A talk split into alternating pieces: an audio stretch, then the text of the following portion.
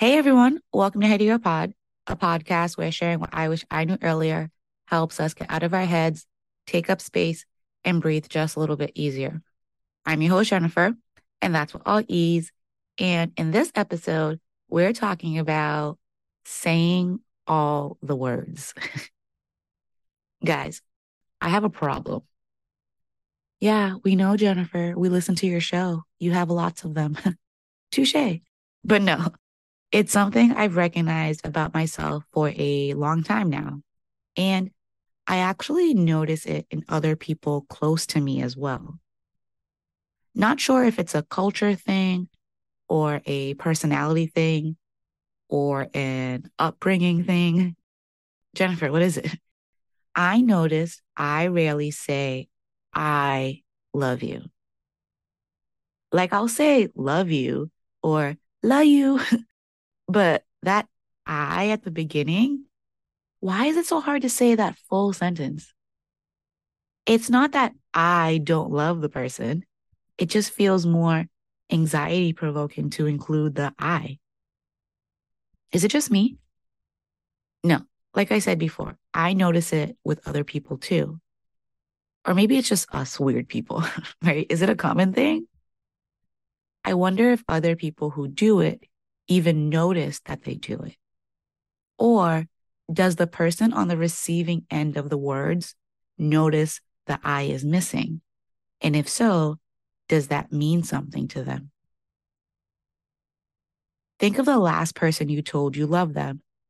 Did you include and pronunciate the I part of the sentence? And if not, why not? You can include children in that think of the last person. But I will say, I think it's easier to say it when talking to kids. I don't know. Maybe subconsciously, I'm saving it for a very serious and intense moment, right? Like if I emphasize the I, then I have to be looking in your eye kind of moment. But it doesn't have to be. There's this video on IG that I've seen with the caption, the older brother is heading out the door to go back to college. You hear him yelling out, Love you, to his little brother, who's a toddler, sitting in a high chair, facing opposite the door, eating his food. The entire clip is the brothers yelling back and forth, Love you, love you. And I think they throw in a couple, I love you.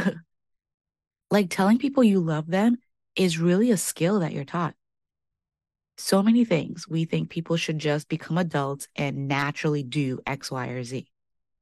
Saying I love you is one of them. This isn't some major life crisis or healing homework that I'm working on in the moment. It's just something I notice about myself and others.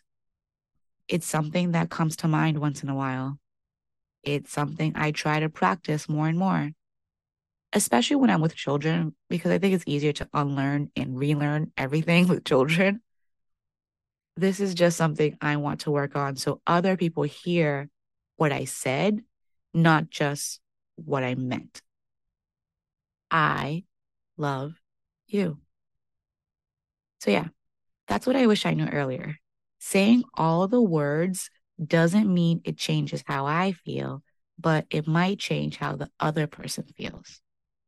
And hopefully, now you know it sooner. Well, that's it for our episode today. Thanks so much for listening in. Be sure to follow, and if you haven't already, find me on Instagram at Heady Girl Pod to say hi, send in a question, or share something you wish you knew earlier. Until next time, I hope you find many moments to breathe deep and take up space. Bye.